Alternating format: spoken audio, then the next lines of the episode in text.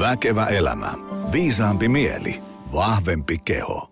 Arvoisat ystävät, tervetuloa jälleen Väkevä elämä lähetyksen pariin ja kuten aina, ei tuhlata sun kallista aikaa, vaan mennään suoraan päivän teemaan. On jälleen kerran soittanut paikalle rautaisen ammattilaisen aiheesta, joka itseeni kiinnostaa ennen kaikkea sen takia, että se on huomattavasti monitahoisempaa kuin maalaisjärjellä ehkä osaisi ajatella. Ja ei tarvi avata kovin montaa lehteä tuosta internetistä ja kelata sinne kommenttiosien, kun huomaa sen, että tämä on teema, josta meidän olisi syytä hieman purkaa myyttejä ja pureskella, että mistä siinä oikeasti on kyse. Ja, ja päivän teema on tunnesyöminen. Ja siitä on erinomaisen kirjan kirjoittanut päivän vieras. Kirjan nimi on Tunnesyöminen. Löydä terve suhde itseesi ja ruokaan. Tästä löytyy yli 50 harjoitusta ja Tammi on kustantanut. Tervetuloa päivän vieras Anette Palsa. Kiitos. Sä oot Maare Kauppisen kanssa kirjoittanut tämän. Eikö tämä ole ihan uunituore? On, se on, olisiko kuukausi sitten No niin, just kokein, että painokoneen lämpöne, mm. mustekin vielä vähän märkää. Meillä on taas kauhea kasa kysymyksiä, paljon puhuttavaa. Kerro lyhyesti, kuka sä oot ja mitä sä teet?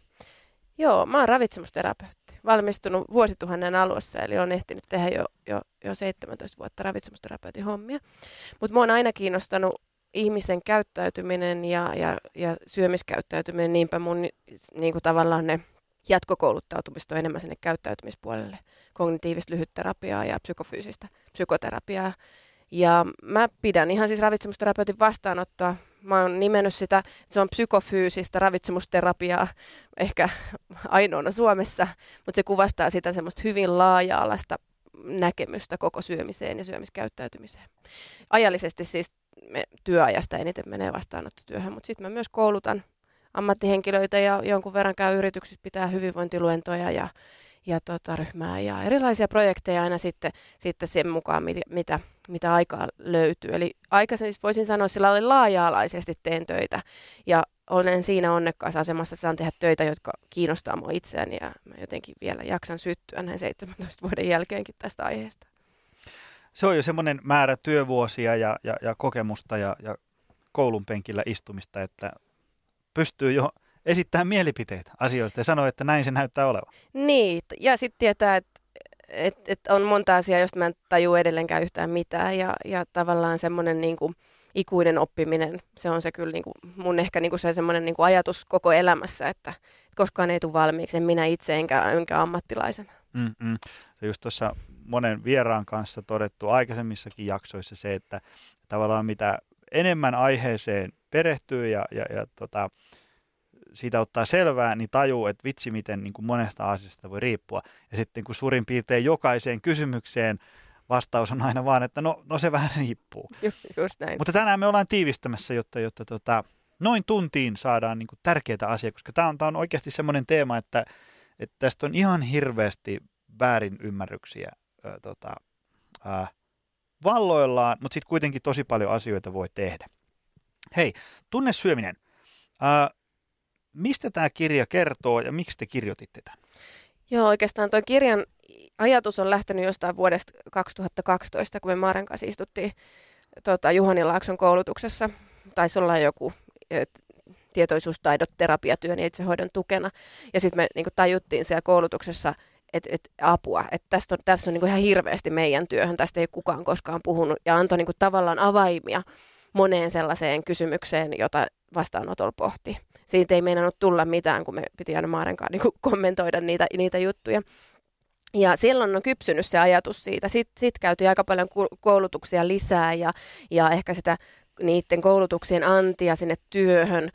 Mä oon tosi onnellinen, että me ei kirjoitettu sitä kirjaa silloin. Siitä olisi tullut aika raakille. Ja sitten sit oikeastaan niin myöskään ei ollut silloin tunnesyömisestä kirjoitettu kirjoja.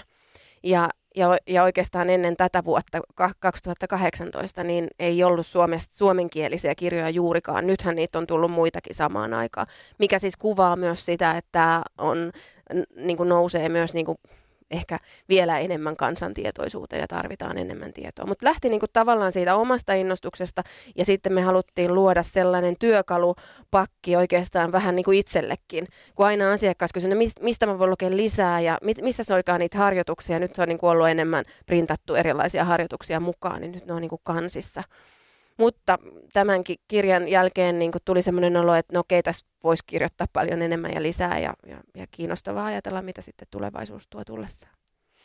Se on huomannut, tota, kun sanoit tuossa, että, että nyt on pulpahdellut kirjoja enemmän, niin se, kun jos ajattelee tämän meidän uran niin kauan kuin tämä on ollut duuni, eli kohta noin niin kuin yhdeksän vuotta, niin siinäkin ajassa mun mielestä tämä on jotenkin tavallaan niin kuin tosi paljon pehmentynyt kuitenkin tämä skene, tai, tai se, silloin niin kuin 2010 tämä oli sitä, että, että, että nyt sun pitää vaan niin kuin kuluttaa enemmän ja, ja syödä vähemmän ja, ja ryhtiliike, ota itseäsi niskasta kiinni.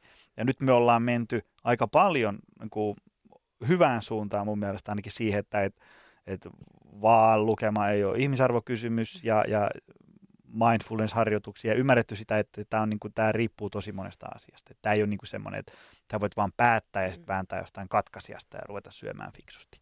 Just Ää, et, et, kiitos vaan sulle ja, sulle ja monille muille, jotka on tota, tämmöistä niin kuin ihmisläheistä viestiä vienyt eteenpäin.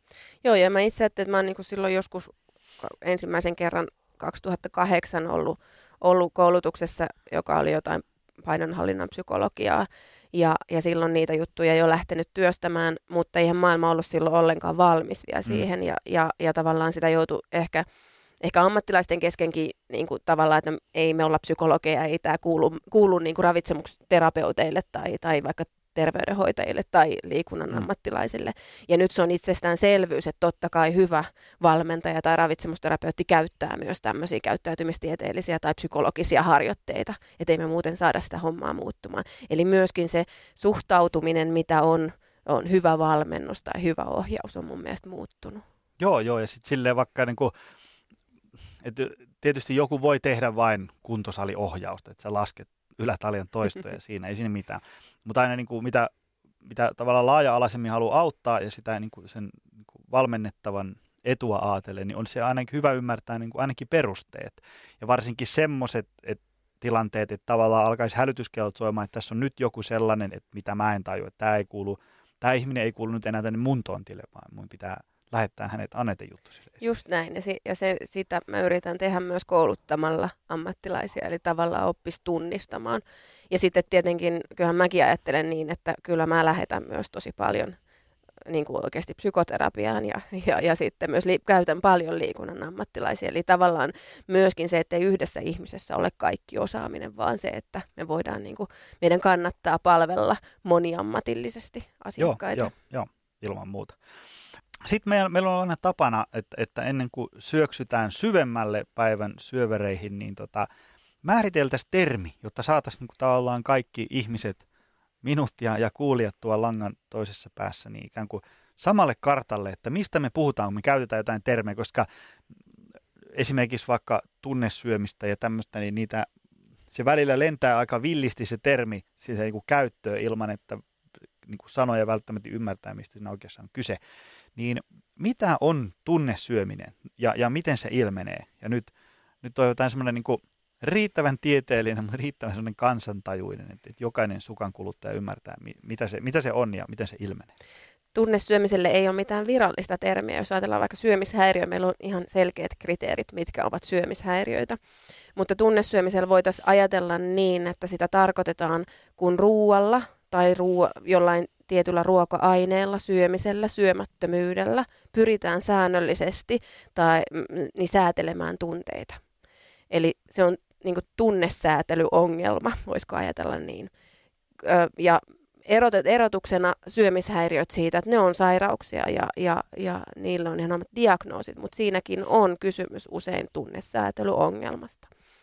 Ja otan myös tähän mukaan syömättömyyden. Eli Mä olin just sitä niin, kysymässä, että miten, miten sitä tarkoittaa? Eli rajoittaminen voi olla tunnesyömistä, että se voi se, että me rajoitetaan syömistä hyvin tiukasti tai, tai vaikka että mä syön vain tietynlaisia ruokia, niin se voi tuoda sitä turvan tunnetta ja olla itse asiassa tunnesäätelyä. Onko se niin kuin silleen, että, että tavallaan, että jos elämässä on niin kuin kaikki muu ihan päin seiniä, Mm. niin tämä syöminen on ainakin asia, jota mä pystyn niin kuin hallittamaan. Onko siinä joku On tällainen? semmoinen, tai ö, ö, joo, semmoiset, jotka, jotka kontrolloi syömistä, mm. niin siinä voi just olla, että se itse asiassa, kun ruvetaan pikkusen tutkailemaan, niin se, se niin kuin syömisen hallinnan tarkkailu, niin ö, on se keino, että pää pysyy kasassa. Ja semmoinen illuusio siitä, että mä hallitsen mun elämää. Sitten taas on ö, niillä, jotka eivät kontrolloi, niin siellä on aika tyypillinen asiakas on sellainen, joka on aika menestynytkin monella muulla elämän osa-alueella. Menestynyt ehkä työssään ja on hyvä äiti ja, mm. ja, ja puoliso ja, ja, ja näin. Ja sitten se ruokailu ikään kuin ei olekaan enää hallinnassa. Ja kysymyksenä mun vastaanotolle tullaan, että mikä mus on vikana, kun mä hallitsen paljon ja, ja melkein kaikkea, mutta en tätä eli syömistä. Siellähän sitten tietysti sekin on tavallaan hallinnan ongelma. Mutta kaikessa siellä takana on tun, ke, niinku, mm, tarve säädellä tunteita syömisen avulla, paeta niitä tunteita tai, ö, tai sitten yrittää niinku hallita niitä tai, tai lievittää tai mm, joskus vahvistaakin, eli ilon ja rakastumisen tunnetta voidaan vahvistaakin, että se ei ole myöskään aina laimentamista. Eli tota, jos nyt ajatellaan sitä, että et, et miten tunnesyömistä syntyy ja mistä se johtuu, niin, niin tota, jos ajatellaan, että mä löydän itseni tuosta tunnin päästä tunnesyömästä, niin, niin miten mä voisin ajatella, että mistä tämä olisi niin kuin johtunut? Niin, siinä onkin, se onkin kiinnostavaa, että Ne- onko se tämä tämän päivän hetki ja tilanne. Ensin mulle tulee, että no onko Joni muistanut syödä säännöllisesti ja Niin. riittävästi? Onko se kenties nälkää, joka ehkä niin kuin 80 prosenttia niistä, jotka ajattelee, että on tunnesyöjiä, on vain nälkäisiä. Eli siinä ei ole niin mitään sen Sen kummosempaa ei, kun laitetaan vähän kuin ateriarytmiä paremmin kuntoon, syödään riittävästi, joko niin kuin just vaikka jollakin voi olla liian vähän hiilareita tai liian vähän proteiinia tai jotain sellaista. Onko se siinä niin kuin semmoinen, että mä, mun aamupala on pannu kahvia, sitten mä syön yhdeltä toista Mm. ja seuraava ateria vartin yli kahdeksan illalla. Niin, niin kyllä tunnes, tunnesyöt hipsuissa, et eli, Niin. eli et tunnesyö, mutta se nälän, äh, nälkä aiheuttaa sussa sellaisen fysiologisen reaktion, luonnollisen fysiologisen reaktion, että et sä haluat syödä ja paljon ja kaikkea. Ja se tuottaa sulle tietenkin mielihyvää. Kun sä oot ollut pitkän aikaa syömättä, niin, Niin, siitä tulee ihan mielettömän hyvä fiilis. Ja sitten saatetaan ajatella, että okei, että tämä olikin tunnesyömistä, koska mulla olikin vähän mieliala jo matala, kun mä en ollut syönyt koko päivänä. Ihan fysiologisesti näin käy. Ja sitten, sitten tota, sit tuleekin aika hyvä fiilis. Mutta Mm. se ei ole tunnesyömistä tässä merkityksessä, vaan se on nälkää, No joo, joka on fysiologinen reaktio, täysin normaali, ja niin pitääkin tapahtua. Tota, mm, no mitäs muita? Ateriarytmi on, Mm. Se on se ehkä niin kuin ensin, mitä aina lähtee. Ja se toinen näistä fysiologisista, mikä me kirjoissakin, kirjassakin niin kuin tuodaan esille, on se, että myös jos nukkuu liian vähän, niin tavallaan se, että me ollaan väsyneitä, niin, niin se, että silloin tekee mieli paljon enemmän makeeta tai herkkuja tai eh, niin kuin tuntuu siltä, että tunne syö, niin oikeasti ongelma on se liian vähäinen uni. Ja se on fysiologiaa. Jos, Mm. jos se saadaan kuntoon, niin ihminen huomaa, että tämä ei olekaan mitään. Eli silloin puhutaan fysiologisesta kylläisyyden ja nälän hormoni, hormonisäätelyn ongelmasta. Ja sitten vielä se liikkumattomuus on myöskin Mm. sellainen, että, että jos, ihminen, miten se on? jos ihminen on kauhean huonossa kunnossa ja, ja, ja tota, ähm, nuutunut ja väsynyt, ja, ja niin sitten yritetään sillä, sillä niin kuin ajatellaan, että äh, se on tunnesyömistä, kun mä siihen olotilaan syön. Mutta se ei oikeasti No se ei ole. Sehän on sitä huonoa kuntoa. Että, eli tässä on niin tosi haastavaa ö, tunnistaa, että mikä on sitä oikeaa tunnesyömistä, mikä on fysiologista. Ja tietenkään mä en rupea erittelemään asiakkaalle sitä niin, että ei katso, että ole tunnesyöjä. Että tässä on nää, vaan kun lähdetäänkin rakentamaan sitä, että mitä tapahtuu, jos näin, niin voi olla, että ei tarvita yhtään mielentaitoharjoitusta eikä pysähtymisharjoitusta, kun ihminen löytää hyvän ateriarytmin, pystyy nukkuu paremmin, lähtee liikkumaan oman kuntotasonsa mukaan. Ja kun mä oon lukenut psykofyysistä psykoterapiaa, niin tämä kaikki on niin kuin ihan itsestäänselvyys. Näinhän se on. Että myöskin kehon orientaatio vaikuttaa meidän mieleen. Että et me hirveän helposti ajatellaan, niin kuin, että mielellä joh- johdetaan kehoa ja kaikki on kuitenkin mielestä kiinni. Ja jos me oikein harjoitellaan ja mm. tehdään mielentaitoharjoituksia, niin kyllä tämä siitä. Mutta itse asiassa moni hyvä asia lähteekin fyysiseltä puolelta, kehollisesta liikkeelle. Mutta sitten on niin kuin tavallaan, että tunnesyömisten taustalla on tosi usein traumataustaa lapsuudesta. Enkä mä tarkoita tässä nyt mitään semmoisia supervakavia välttämättä. Se voi olla vanhempien eroa, tietenkin koul- jo, koulukiusaamista, tietenkin myös ihan vakavaa, vakavaa hyväksikäyttöä tai, tai vanhempien alkoholismia tai vastaavaa. Eli tavallaan sieltä lapsuudesta ei ole löytynyt tunne, ei ole ollut mallia eikä ole opetettu, että kuinka säädellään tunteita, minkälaisia tunteita minulla voi olla ja mitä niiden kanssa tehdään. Tai voinut olla niin, että ei ole saanut tuntea vaikka vihan tunnetta, niin se on aika, aika haastavaa sit aikuisena niin kuin harjoitella tuota, mm. säätelyä, että miten voin tuntea vihaa ilman, että lyön ketään tai, tai vastaavaa. Mm, mm. Siitä sitten niin kuin mm syntyy tunne. Sinne, niin, sy, sit voi syntyä tunne, niin, mutta sitten sit voidaan ajatella, että se on se lapsuuden perhe ja sinun on persoonallisuuskin tietenkin, ei tietenkään kaikista synny mm. tunnesyöjä. Ja sitten se, että minkälaisessa ympäristössä tulet kasvamaan ja minkälaiseen ehkä parisuhteeseen, ehkä työpaikkaan, mitä korjaavia kokemuksia on. Öö, ja, ja taisin jo sanoa sen sun oman persoonallisuudenkin. Eli kyllähän semmoiset vaativat, jotka on vaativia itselleen, niin on alttiimpia sit sille, että et vaativat itseltään mahdottoman paljon ja sitten jossain kohtaa ei vaan, ei vaan pysty hallitsemaan ja sitten mm, syöminen mm. tulee kuvioon. Mm, Mutta joskus se voi olla siis, e, ei aina lapsuuteen asti menevää. Et joskus voi olla, että yksinkertaisesti on ajanut vaikka työssään itse, itsensä uupumisen partaalle ja huomannut, että, että itse asiassa mä rentoudun aika ihanasti, kun mä saan illalla syödä, syödä jotakin ja, ja tota, ne maalliset murheet unohtuu ainakin hetkeksi. No se niin sen ahdistuksen ja pahan fiiliksen niin Kyllä. syömistä pois. Just näin. Tai pakenemista siitä mm. arkisesta tilanteesta. Hakema, ehkä, tai sitten haetaan ihan mieli hyvää. Mm. Eli tavallaan on, on koko ajan vähän matala, matala lentoa, niin sitten mm. hetkeksi edes kiksit siitä ruuasta. Joo. Mulle tuli mieleen sellainen, äh, syödäänkö voiko tunnesyöntiä olla myös sellainen tavallaan niin kuin, sellainen ikään kuin joku sellainen palkinto tai sellainen, kun mä itse huomaan sen siitä, että kun mä, käyn, mä ajan johki kolme tuntia, vedän siellä kolmen tunnin luennon ää, ja lähden ajan sitten kotiin. Ja sitten tavallaan kun se on ollut kuormittava päivä ja, ja sitten sitten tavallaan sit se on hoidettu hyvin ja olipas mahtava mm. luen, tulee sen kiitos. Sitten kun lähtee sitä ajeleen kotiin ja sitten tavallaan kun se vähän niin kuin se kierrokset laskee siitä, kun olet yksin siellä pimeällä tiellä hiljaisessa autossa, pysähdyt tankkaa, niin kyllä siinä tulee niin kuin aikaiset, että, että pitäisikö nyt, mm. oli niin hyvä päivä, hienosti kato mm. hoidettu, pitäisikö tuosta nyt joku karkkipussi vähän ottaa? On, on sekin tunnesyömistä. Ne. Se on palkitsemista.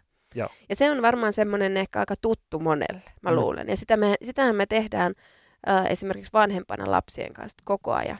Eli tavallaan kun onnistutaan jossain, niin mennään ja vahvistetaan sitä onnistumista, vahvistetaan sitä hyvää fiilistä mm. sy- syömisellä. Ja jälleen taas se voi jossain tilanteessa olla tosi ok, mm. mutta jos aina, jos koskaan ei riitä se, että mä oon onnistunut työssäni ja vitsi, saa, se, mä sain kiksit, ja se ei yksin riitä, niin, niin sit si, musta se ei, ole, se ei ole välttämättä hyvä asia. Et voisiko ah. olla onnellinen ja tyytyväinen ja siinä fiiliksessä ja tunteessa. Ilman, että, Ilman, pitää että sitä pitää liittää, nostaa Aivan. sitä, kohottaa sitä jollain syömisellä. Mulle tuli mieleen, kun tässä kotona on viisivuotias poika ja sitten sit tavallaan kun, kun tietää sen, että kun antaa sen karkin, niin sitten se huuto lakkaa saman mm-hmm. tien.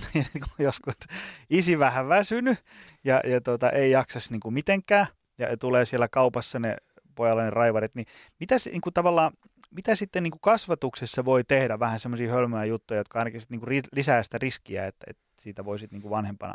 No joo, e, mä voisin antaa aina sen niin kuin lohdutuksen sanan ensin, että ei yksittäiset kerrat tai että jos mm. vaikka nyt sitä just tuon tyyppisessä tilanteessa antaa lapselle karkkia, niin hänestä tuu heti tunnesyö. Ja jos siinä maailmassa on myös, myös sellaisia muita keinoja säädellä omia tunteita. Mutta semmoinen, toi on kiinnostava tilanne, just semmoisen lapsen kiukku, ja mä tiedän, että toi loppus, jos mä antaisin sille, sille sen karkin, niin siinä mä kehotan vanhempaa pysähtymään ja kuulostelemaan omaa tunnetta. Että mikä se sun fiilis on. Koska itse asiassa todennäköisesti se karkin antaminen on sun omaa tunnesäätelyä. Eli sun olo helpottuu. Hmm. Ja jos vanhempi pystyy säätelemään omaa tunnetta, että tajut, okei, okay, toi kaveri on väsynyt ja nälkäinen ja, ja mäkin on vähän väsynyt ja nälkäinen, että kaikki on ihan hyvin. Mä kestän tämän mun oman tunteen.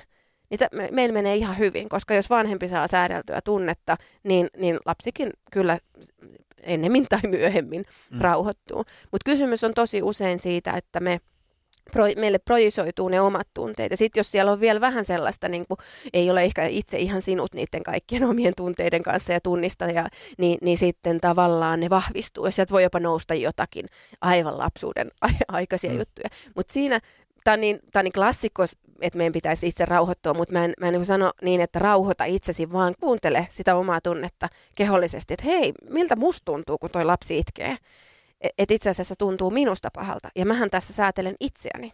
Lapsi odottaa vain tunnesäätelyä. Hän, hän säätely, hänelle auttaa myös se, että isi on rauhallinen ja ottaa vaikka syliin ja sanoo, että hei, mennään tästä ja sä oot nälkäinen ja mennään kotiin syömään. Eli tavallaan lapsi ei sitä tarvitse, mutta me aikuiset tarvitaan hmm. sitä. Joo. Okei, okay. tunnesyöntiä. Nyt vähän puuttuu, mitä se on. Monitahoinen homma ja vähän vaikea vetää, niin kuin, että, nyt, nyt mm. muuttuu tunnesyömiksi niin edespäin. Tota, mutta kenellä sä oot huomannut, että kenellä esiintyy tunnesyömistä? Aika harvemmin sitä ihmiset tunnustaa. Tietysti jossain niin kuin luottamuksella valmennustilanteissa kyllä, mutta tota, siitä sillä puhutaan kuitenkin aika vähän, mm. ainakin mun kuplassa. Niin, mä, mä luulen, että semmoinen niin naisten kahvipöytäkeskustelu, se voi olla semmoisen mm. aika kevyellä tasolla jos on suklaa. Mä tulee mieleen niin kuin vaikka omien, missä pidän vastaanottoa, niin terveys- tai tämmöisissä lääkärikeskuksissa, niin se on usein jotakin makeeta. Niin sit saadetaan sanoa, että oh, ihan, ihanaa, ja mulla oli jotakin just tässä. Mm-hmm. Vähän semmoinen puoli vitsi, puoli huomi, huomi, huomaamaton. Tunnesyöminen mä, mielletään naisten ongelma, ongelmaksi, naisten mm. vaivaksi, öö, mutta yhtä lailla se on miestenkin juttu, mutta miehet ehkä mm, eivät just käytä tämmöistä, niin kuin se ei ole ihan ok sanoa, että joo, mä, mä, mä, kun mä pääsin kotiin, niin mä olin niin rikkiä, sit mä tota, vedin 12 voileipää ja, mm-hmm. ja, ja tota, katsoin telkkaria. Mä sanoisin ehkä jopa noin, mitä mä äsken sanoin, minkä tyyppiset, se traumatausta on tosi yleinen – Mulla on tapana nykyisin kysyä sillä ei vaan niin, että tiedätkö, että onko sun elämässä jotakin, ei sitä tarvitse siinä vastaanotolla mitenkään tarvitse käsitellä, niin se toistuu toistamiseen. Eli tavallaan siellä on niitä tunnesäätelyongelmia. Ö, mutta on tosi vaikea sanoa, että et just, että minkä tyyppinen. Et mä, mä näen, että joo, nämä ja sitten semmoiset aika vaativat persoonat usein, jotka on menestyneitä ja vaativat itseltään paljon, niin se on niille tyypillisempää mm, kiltit, suorittavat, semmoiset, jos mun asiakkaista iso osa on tietenkin naisia, niin jotenkin mulla on semmoinen mielikuva sellaisesta 40-60-vuotiaasta naisesta, joka on niin kuin tasan tehnyt hyvin duuninsa ja hoitanut kaikki ja lapset ja, ja, ja, ja tehnyt vapaaehtoistyötä ja vanhat vanhempansa ja, ja aina valmiina auttamaan muita. Ja sitten se oma itse on jäänyt siinä siinä niin kuin huomiotta ja se on se syöminen silloin se keino. Mutta sanoisin kyllä sitten, että miehissä se, se, se on ihan yhtä yleistä, koska miehet on ihan yhtä tuntevia ja, ja näin, mutta että miehissä jonkun verran enemmän on ehkä sitä alkoholin käyttöä tunne säätelynä ja sitten ruoka ei ole ehkä ihan samalla lailla. Tämä on mun kokemus, mutta kuten sanottu, mun asiakkaista iso osa on naisia. Naiset hakeutuu enemmän vastaanotolle. Joo. Niistä, mä just tuossa niin rupesin oikein kelailemaan taaksepäin, että, että milloin olisi tullut vastaan, että mies tavallaan jotenkin muuten kuin semmoisella vitsin mm-hmm. varjolla. Sitä miehillä se on usein semmoinen, niin kuin, että tuli tuossa vedettyä vähän siipiä lauanta. Semmoinen niin kuin, tavallaan, se on vähän sellainen niin kuin huumorin varjolla tuodaan aina esiin. Niin. Tai, tai sitten jutellaan, että, niin kuin, että tämä maha ei tästä häviä oikein mihkään. Just näin. Ja, Joo, mä... Pitäisi vähän tuota syömistä katsoa. Just näin tota, mä oon ennenkin käyttänyt omaa miestäni tästä esimerkkinä, hän jo antanut mulle anteeksi, mutta että mä oon joskus seurannut hänen esimerkiksi, hän tekee paljon kotona töitä. Ei ehkä enää niin paljon mm, tähän, tätä käyttäytymismallia ole, koska hän on huomannut sen, mutta hän kirjoittaa ja niin kuin näppäin sauhuten ja sitten tulee se tauko, näkee, että sillä niin kuin, sitten hän menee jääkaapille. ja, ja, tai, tai, tai joskus hän teki niin kuin semmoista, että hän teki yöllä, yölläkin jotakin IT-alalla niin käyttöönottoa keskellä yötä, niin meidän lapsetkin tiesi jo, että mitään karkkeja ei saa jättää sinne keittiön kaapeihin, koska ne on kaikki kadonnut. Ja, ja tota, hän ei varmasti olisi määrittänyt itseään tunnesyöjäksi, ei taatusti, ja, ja tota, mutta siinä stressitilanteessa, kun piti pitää taukoja ja, ja, ja piti niin kuin saada jotenkin ajatukset johonkin joko keksiä se ratkaisu tai rennommaksi, niin siihen niin kuin ruoka, ruoka toimi. Mutta huomioimalla omaa toimintaa, niin jo tuli, tapahtuu jo muutosta. Mutta mä luulen, että miehillä on ehkä enemmän ton tyyppistä stressi, työstressiperäisempää ja, ja, ja tavallaan sitten semmoista niin kuin, jota ei ajattele niinkään tunnesyömiseksi. Vaan sehän oli tauko. Piti mm. jotain syyä. Mm-hmm. Mm. Saada vähän jotenkin siihen kierroksiin jotain Just näin. vastinetta. Öö, no sitten me puhuttiin tuossa alussa ennen kuin laitettiin nauhoitusnappi päälle sitä jännää, että mä en ole, niin kuin, en ole sillä tullut ajatelleeksi, että onko olemassa siis niin kuin tämmöistä hyvälaatuista tai tämmöistä ongelmatonta tunnesyömistä. Että syödään tunteisiin, mutta se on ihan okei. On, mm. Onko semmoista?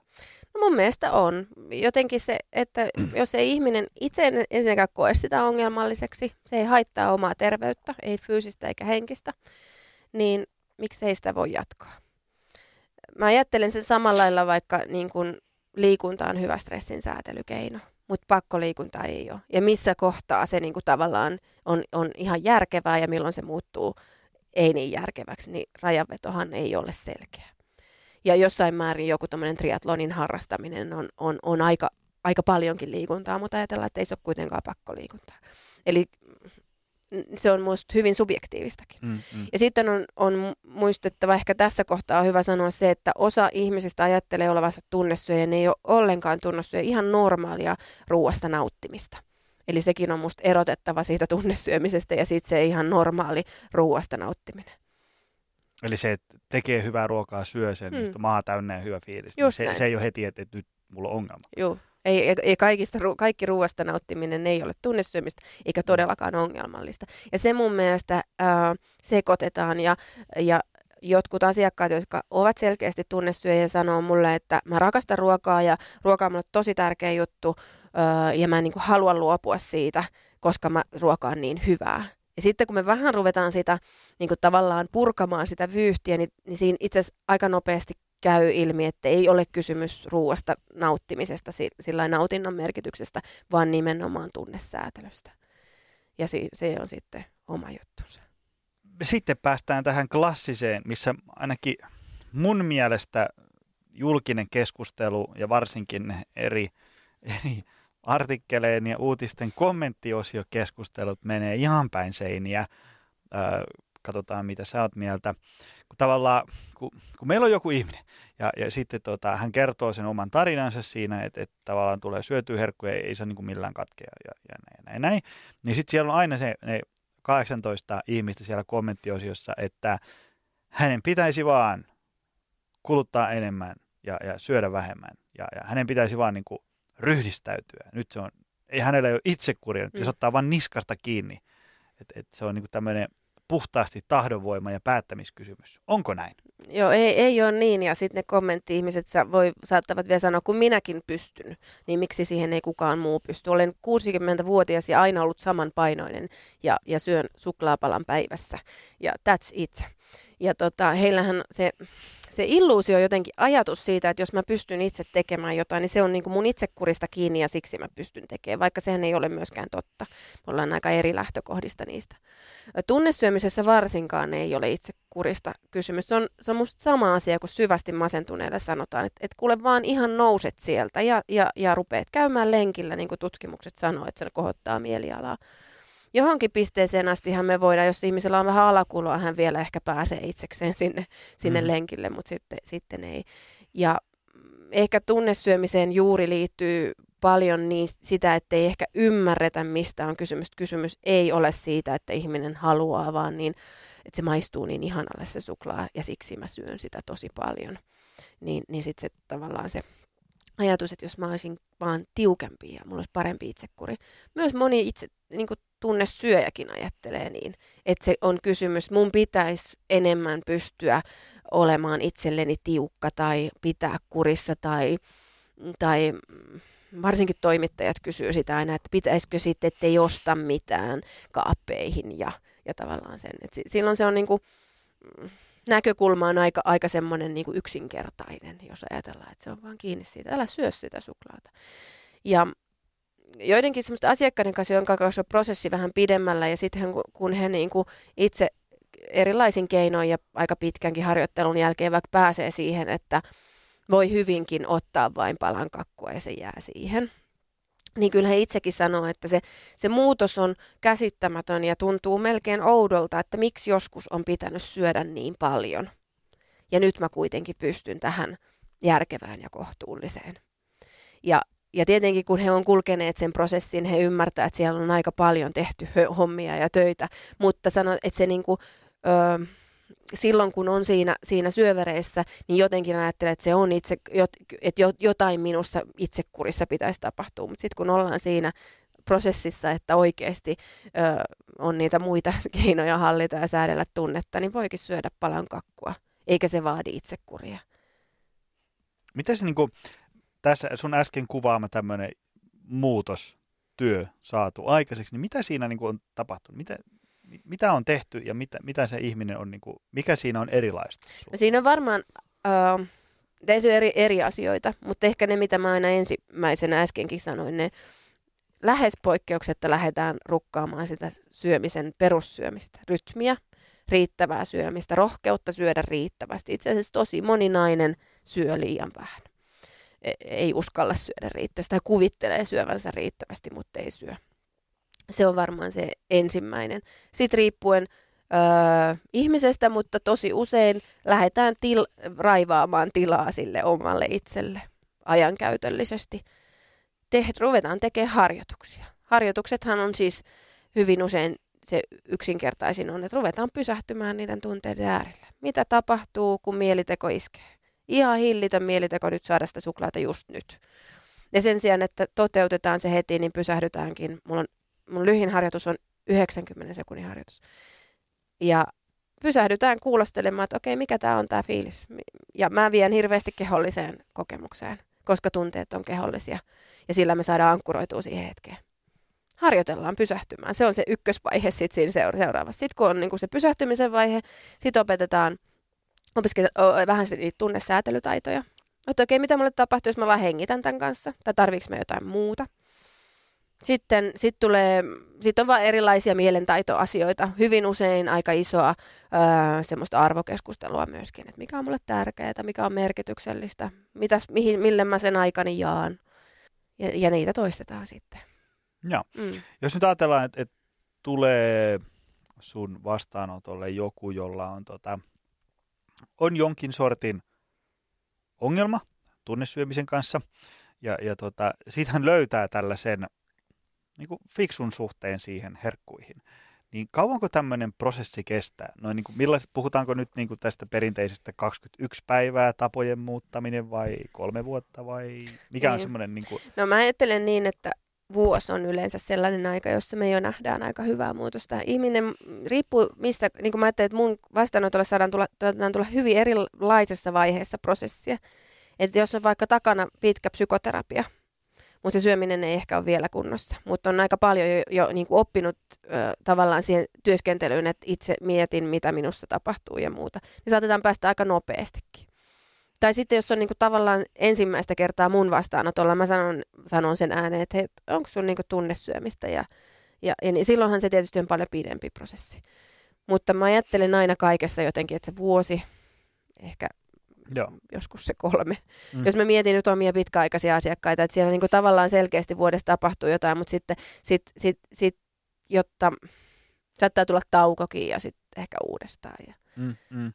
Mutta ju, just se, että tavallaan niinku, että tämän mittaluokan mm. asioista puhutaan. Että et se, että sä oot syönyt ihan päin seiniä, sit sä ostat ruokavalion, niin sit sä oot, mä oon syönyt neljä viikkoa just niin kuin tässä lapussa lukee, niin se ei vielä tarkoita sitä, että nyt on niin kuin pysyvästi. Ei elämäntavat muuttuu. Ja sitten se usein turhauttaa ihmisiä, kun tajuaa, mm, että et, et vaikka on tehnyt jo paljon, niin sitten sit tulee se tosiaan, että Aa, mulla on vielä, että et, niinku ikään kuin mä aina kuvaan sitä, että just kun ajattelee, että no joo, tää rupeaa menee, niin sitten kulman takaa tuleekin joku niinku päin naamaa, että aa, ei tää ruvennutkaan menee. Mm. Ja, ja, ja, ja siitä varmaan se mun työ on yksi, sitä, yksi osa sitä on, on se, että mä kannustan ja muistutan, hei sä menet eteenpäin ja tämä on oikeasti hita, me puhutaan tosi hitaista prosesseista. Ja, ja sitten toisaalta näytän niin kuin ikään kuin sitä todeksi, että tässä tapahtuu muutosta, että muistaksä silloin. Mm. Ja joskus pyydänkin, että kannattaa kirjoittaa asioita ylös, pitää pientä päiväkirjaa, niin sitten huomaa, ai noinko mä käyttäydyin, noinko mä ajattelin jolloin näkee sitä, sitä muutosta. Me ollaan sokeita muutokselle ja me haluttaisiin, että se muutos tapahtuisi nopeasti.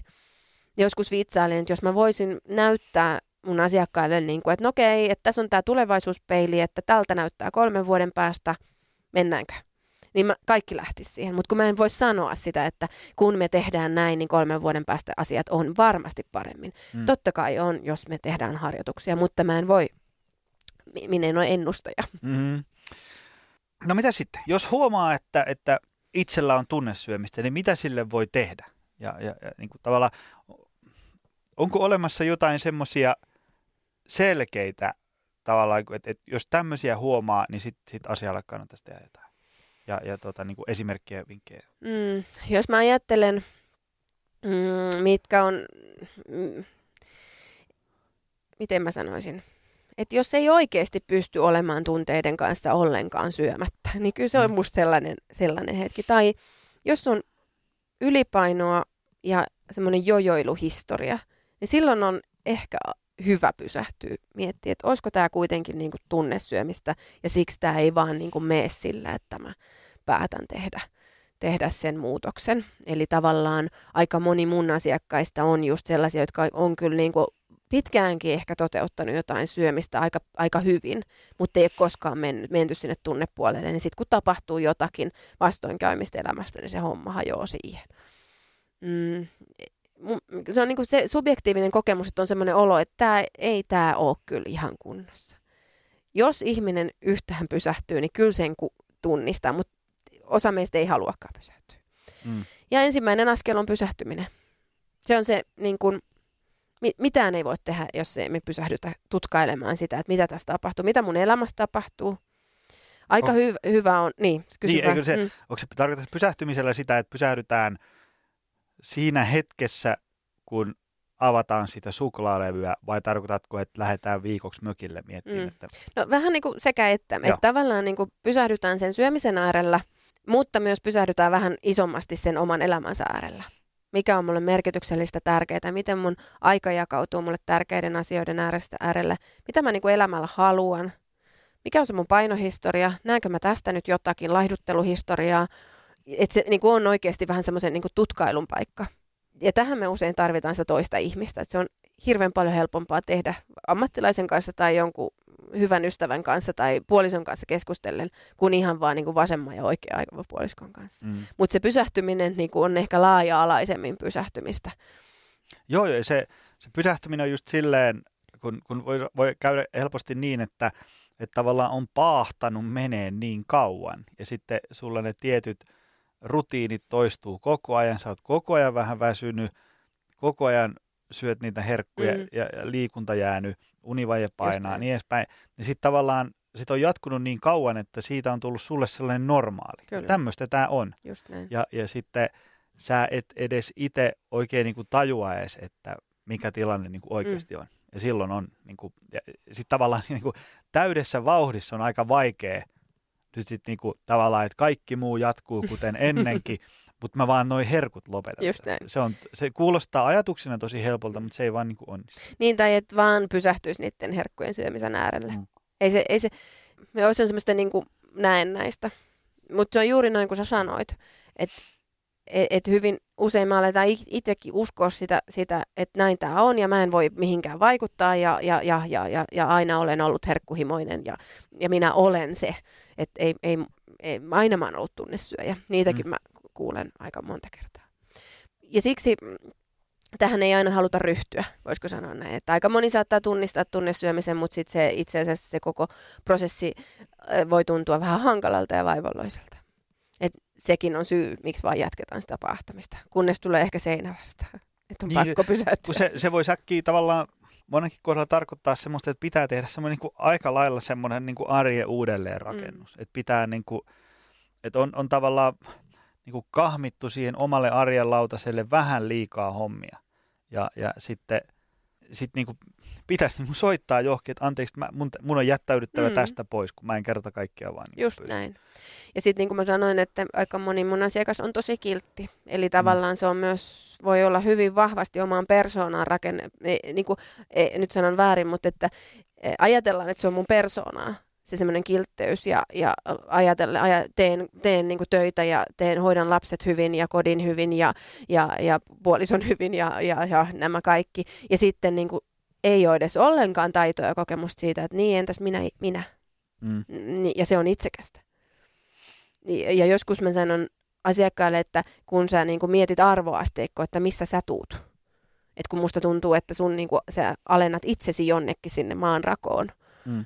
Ja se voi olla, että se on niin kuin, sitä jatkettu vuosikymmeniä, niin onhan se semmoinen niin iso juttu. Et sen takia tavallaan se sellainen niin kuin, ö, tämmöinen self-help-oppaiden niin kuin, että et, et, niin vaan rupeat välittää itsestäsi ja rakastaa itseäsi ja, mm. ja otat itsellesi aikaa ja vaahtokylpyä ja kato, kyllä se siitä. Niin sitten se tuntuu niin kuin mun mielestä semmoiselta irvokkaalta, kun, kun oikeasti keskustelee sellaisten asiakkaiden kanssa, jotka on aika, aika niin kuin loppu siinä ja, ja, ja ehkä vähän kädettömiäkin siinä, että miten mä niinku rupean tekemään. Rupeanko mä niinku sanomaan, kenellä mä rupean sanomaan, että mm. tässä on tämä mun oma aika.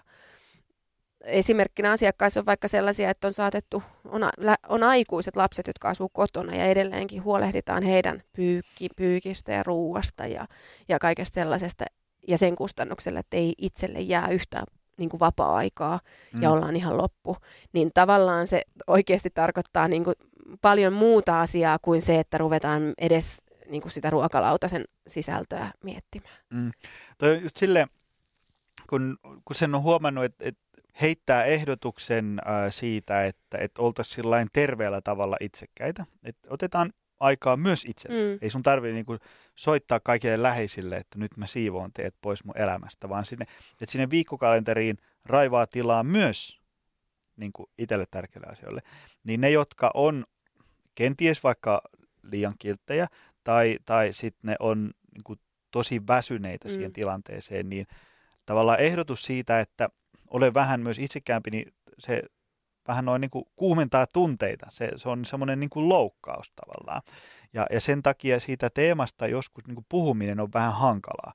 Kun se tavallaan niin kuin ulkopuolisena pystyy sanoa, että, että sä pystyisit niin kuin aika paljon olemaan niin kuin tosi hyvä tyyppi edelleen, niin kuin olen sun läheisille tärkeä ja, ja hoitaa niitä asioita, mutta niin pikkusen jostain, että et tavallaan et niin kirjoittelisi auki ne asiat, mitä, mihin kaikkeen niin kuin viikossa kuluu, niin kyllä sieltä sitten todennäköisesti alkaa tulee vastaan asioita, että tämä tämä ei ole ihan välttämätön. Mm. jos mä tämän lakkaan, niin, niin, tota, niin sitten mä olisin niin kuin hyvässä kunnossa ja saisin nämä oikeasti tärkeät mm. asiat hoidettua. Et, et tietysti siis välillä törmää sellaisiin ihmiskohtaloihin, että et, vau, ei voi mm. muuta kuin hattuun nostaa, että on niin kuin jaksanut. Ja siis puhutaan siis siitä, että joku on ollut elänyt toisia varten tyyliin niin kuin 30 vuotta. Mm. Ei, ei puhuta siitä, että sua nyt vähän väsyttää, kun on ollut rankka syksy, vaan mm. niin kuin, että on niin, oikeasti niin, heviä. Mutta sitten tavallaan samaan aikaan mm, aika monella siellä arjessa on kuitenkin sellaisia asioita, että vähän jotain tekemistä tiivistämällä mm. ja järjestelemällä ja soittamalla noille, että mä jään nyt tästä pois, niin, niin tota, se umpisolmu voi sitten aueta. Tiedätkö miksi se on vaikea se, kun ehdottaa, että on vähän itsekäämpi? No. Siinä on ensimmäinen tunnesäätelyhaaste.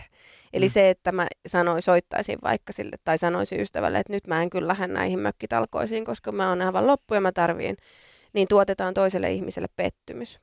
Ja se aiheuttaa itsessä tunteen, mm. jota pitäisi osata säädellä. Ja jos on tunnesäätelyhaaste, niin en oikein tiedä, mitä mä tämän tunteen kanssa, joka on lähellä jotain syyllisyyttä, häpeää, jotain sellaista. Ja sen takia ihminen saattaa jättää sen tekemättä, koska se oma tunne, se on niin hankala. Mm. Eli se ensimmäinen askel on jo yksi tunnesäätelytaito. Mä hyvin usein selitän asioita just vaikka häpeän kokemuksen kautta tai sen, että, niin kuin, tai sen, että mm, vaikka mm, en tunne asiakasta välttämättä hänen lapsuutta, mutta mikä se tyypillisesti on, että mikä johtaa siihen, että me ei esimerkiksi kyetä asettamaan itsellemme rajoja koska sehän on rajattomuutta, jos antaa muiden ottaa kaiken sun ajan ja sä et ikinä huolehdi itsestäsi.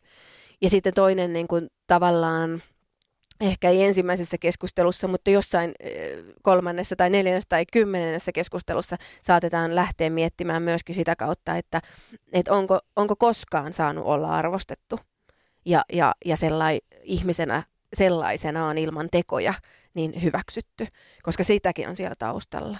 Ja tämä häpeä on sellainen, joka, joka nousee tosi usein, eli tavallaan se häpeän kokemus on niin voimakas ja sehän liittyy aina vuorovaikutukseen. Niin se on se ensimmäinen tunnesäätelykeino.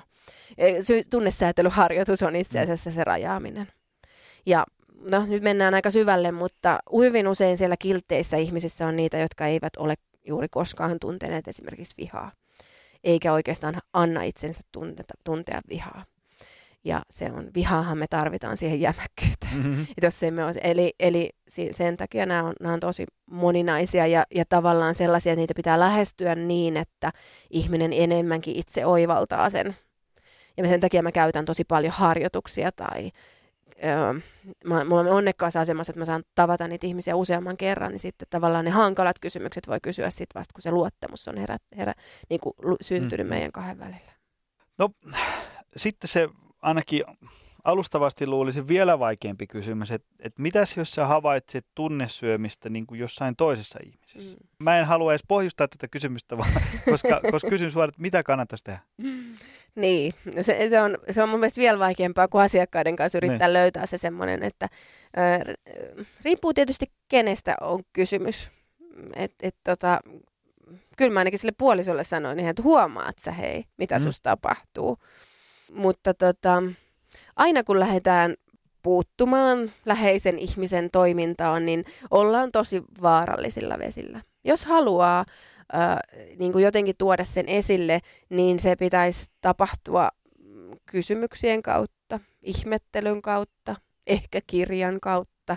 Ehkä semmoisen, että hei mä oon huomannut itsessäni, että kun mulla on, mä oon stressaantunut, niin vitsi mun tekee mieli syödä tosi paljon kaikkea. Miten sulla on? Mm. Eli tavallaan tuoda se jotenkin, mennä vertaiseksi ja, ja, ja mm. siihen niin kuin viereen kulkemaan. Ja odottaa, että se ihminen itse ehkä oivaltaa sitä. Koska helposti siitä tulee sorkkimista. Ja varsinkaan se semmoinen, niin kuin, että mä toivon, että ei kukaan mies koskaan ikinä sano naiselle, että ai, onko sulla se aika kuukaudesta, tai, tai miten sä oot noin äksy, tai ota suklaata, niin helpottaa olo vähän. Eli tavallaan hieman vähättely, niin se on sitten mm. sillä se oli sitten se oli sit siinä. Mutta ei kai kukaan tee niin. No ei, ei. Niin. Jos joku siellä koki piston sydämessään, niin, niin älä ainakaan jatkossa. Sitten me mennään tähän tosi tosi tärkeäseen kysymykseen, että tota, no tämä on kaksosainen kysymys. Eli aloitan sillä. Mitä on ensinnäkin niin kuin, sitten fiksu ja terve suhde syömiseen? Mistä se tunnistaisi? Niin, moninainen kysymys ehkä. Mä ajattelen, että joku sellainen, että se ruoka olisi roolissa elämässä, mutta ei elämän keskiössä. Tämä on aika filosofinenkin vastaus, mutta tavallaan sen, mä joskus vertailuksi antanut semmoisen, että jos, jos kymmenen ravitsemusterapeuttia menee syömään, niin jokaisen lautanen näyttää taatusti hieman erilaiselta. Ja luultavasti suurimmalla osalla heillä on ihan terve suhde ruokaan ja he syö ihan järkevästi. Eli se ei ole just taas se ei ole mikään mak- tietty makrojakauma ja, ja sen tyyppinen, vaan semmoista joustavaa. Mm, se joustaa arjessa ja se joustaa juhlassa. Se on sellaista, jossa ihminen voi henkisesti ja fyysisesti hyvin. Et jos on hyvin, hyvin voimakasta ylipainoa tai alipainoa tai, tai suolistovaivoja, niin mä ajattelen, että voi olla, että ruokavalio, ruokavaliossa on korjattavaa. Mm, ja, ja toisaalta sitten taas, jos on koko ajan ajattelee ruokaa tai äh, ruoka, että mun, kun on menossa johonkin, mun pitää olla ne eväät mukana, niin musta se ei ole normaalia. Eli joku semmoinen joustavuus.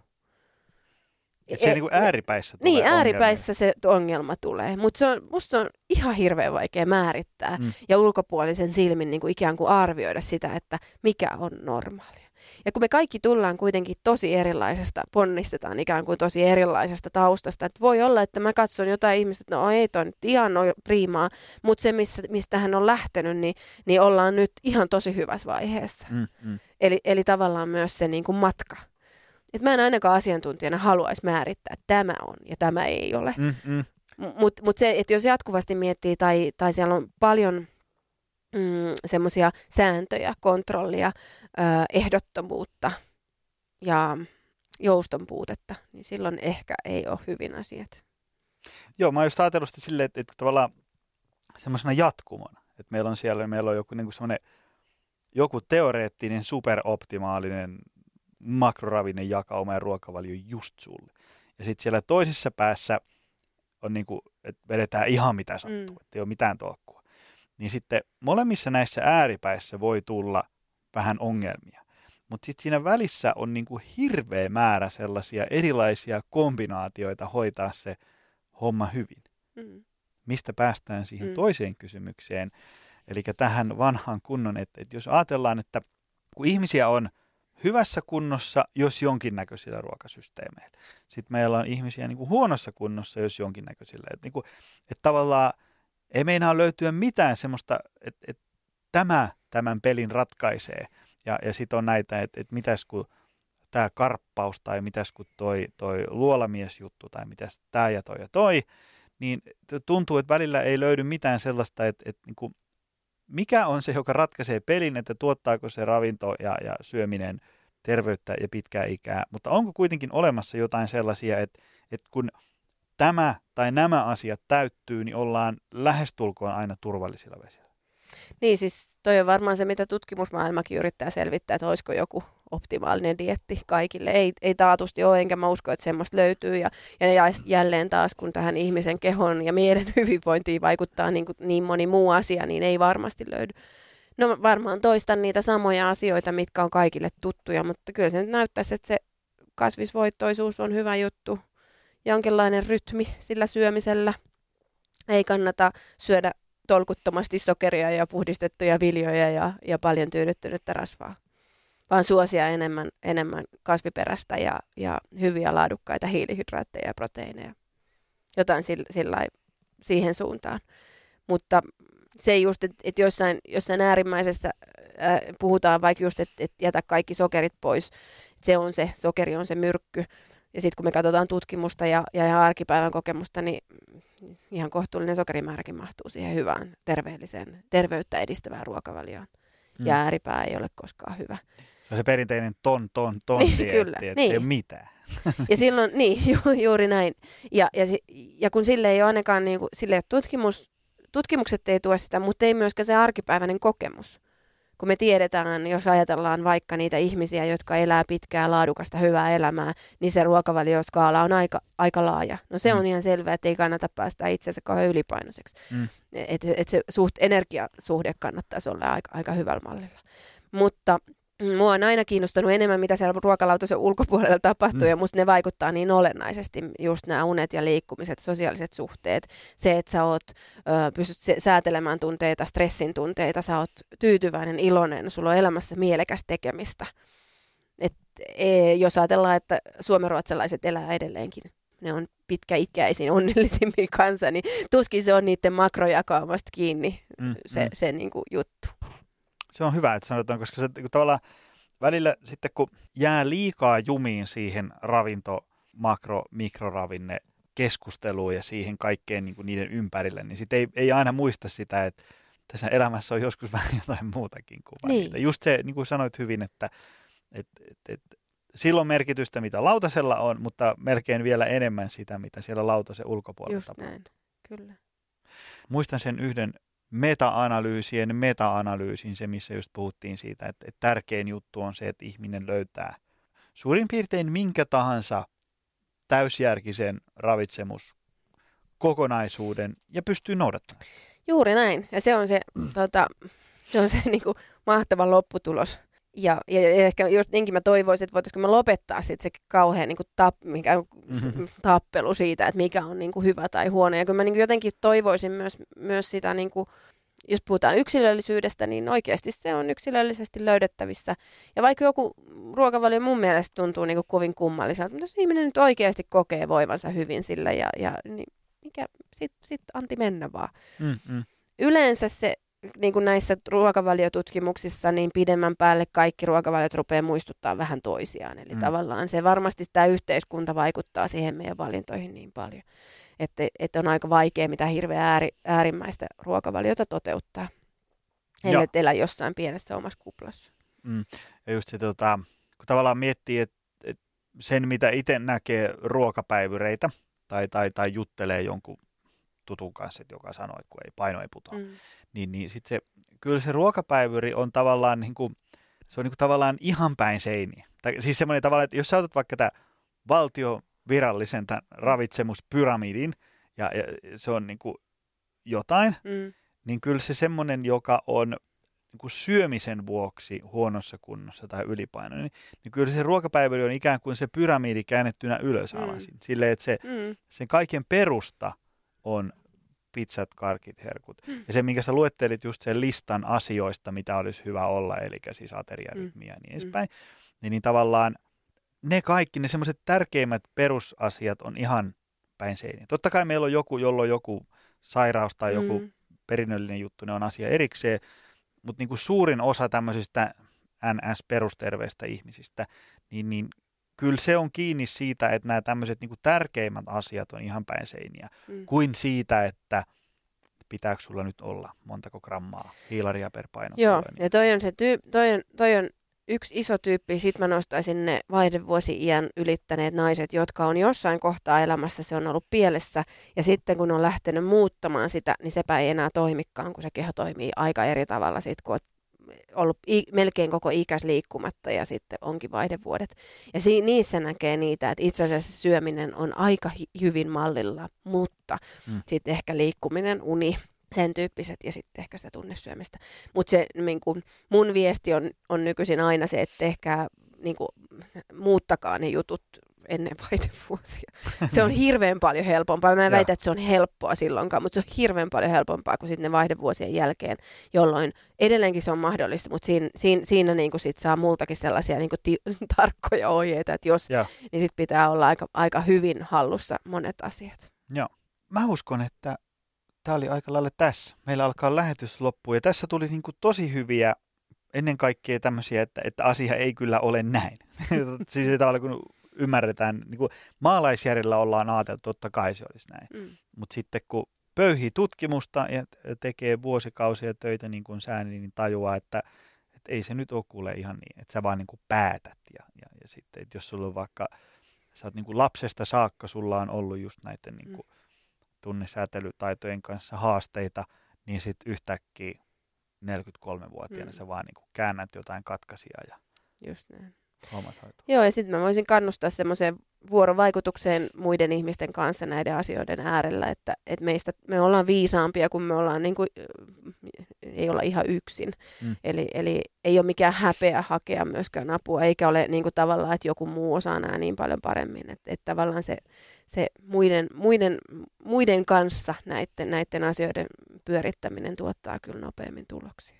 Joo. Tota, No mitä sitten? Mistä sut löytää? Jos ajatellaan, että joku haluaa sun vastaanotolle tai, tai joku on kiinnostunut sun jutuista, tuotaksää matskua johonkin sille, että joku voi seurata sua. Niin, huono, huonosti tuota matskua, paitsi pari joskus kirjoja, mutta tota, yritän aina välillä, välillä olla aktiivinen. Mutta löytää mun nettisivujen kautta, eli anettepalssa.fi.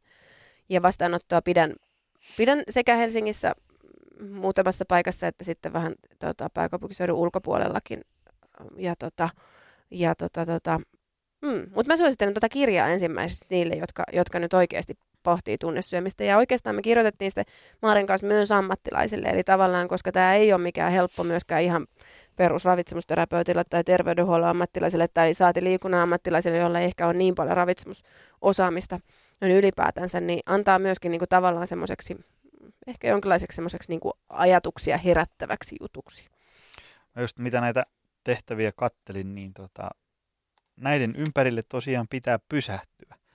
Nämä ei ole sellaisia, että nämä voi siinä Prisman kassajonossa nopeasti sutasta, vaan tosiaan niin kuin ottaa aikaa. Joo, ei, ei ole. Ja me ollaan sen loppu on niin kuin ryhmiteltykin just näiden tavallaan niin kuin semmoisen tota, prosessin mukaisesti, joka, joka tavallaan niin kuin oikeasti voisi toimia ihan itsenäiseenkin niin kuin tekemiseen.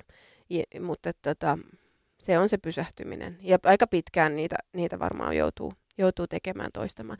Ja kyllä mä sanoisin, että mulla ei ole itselläni mitään erityistä tunnesyömistä, mutta kyllä mä ainakin elämässäni pysähtelen aika monta kertaa ja, ja omia ajatuksia ja tunteiden ääreen kannattaa, kannattaa kuulostella. Että sitä, sit mun mielestä sitä kautta sit ehkä kehittyy vähän ihmisenä. Kyllä, kyllä. Isot kiitokset tästä. Mä suosittelen itse, että ihmiset ryntää sankoin joukoin ostamaan tunnesyöminen. Löydä terve suhteen, suhde itseesi ja ruokaan. Anette Palssa ja Maare Kauppinen. Kiitos, oli oikeasti tosi kiva olla juttelemassa sun Joo, kanssa Tämä on jutusta. tärkeä asia, koska tämä on, tämä on välillä vähän sellainen, no kun se alussa puhuttiin, niin, niin tota, ainakin miesten keskuudessa tämä on vähän semmoinen elefantti olohuoneessa, että, että me tiedetään, että, että jotain tällaista siinä voisi olla taustalla, mutta kukaan ei sano ääneen, vaan se verhotaan aina vähän jonkun vitsin taakse. Niin, ja se on vähän semmoinen klassinen ylipäätänsä miehet ja tunteet. On joskus väitetty, että miehillä ei ole tunteita, joka ei tietenkään Ää. ole totta. Että mennään varmaan sille suunnalle. Kiitoksia. Kiitos. Ja heippa vaan sinne kaikille. Kiitos, jotka jakso kuunnella tänne tunnin päähän. Nähdään taas ensi jaksossa. Moi! Tutustu lisää aiheeseen optimalperformance.fi ja opcenteri.fi.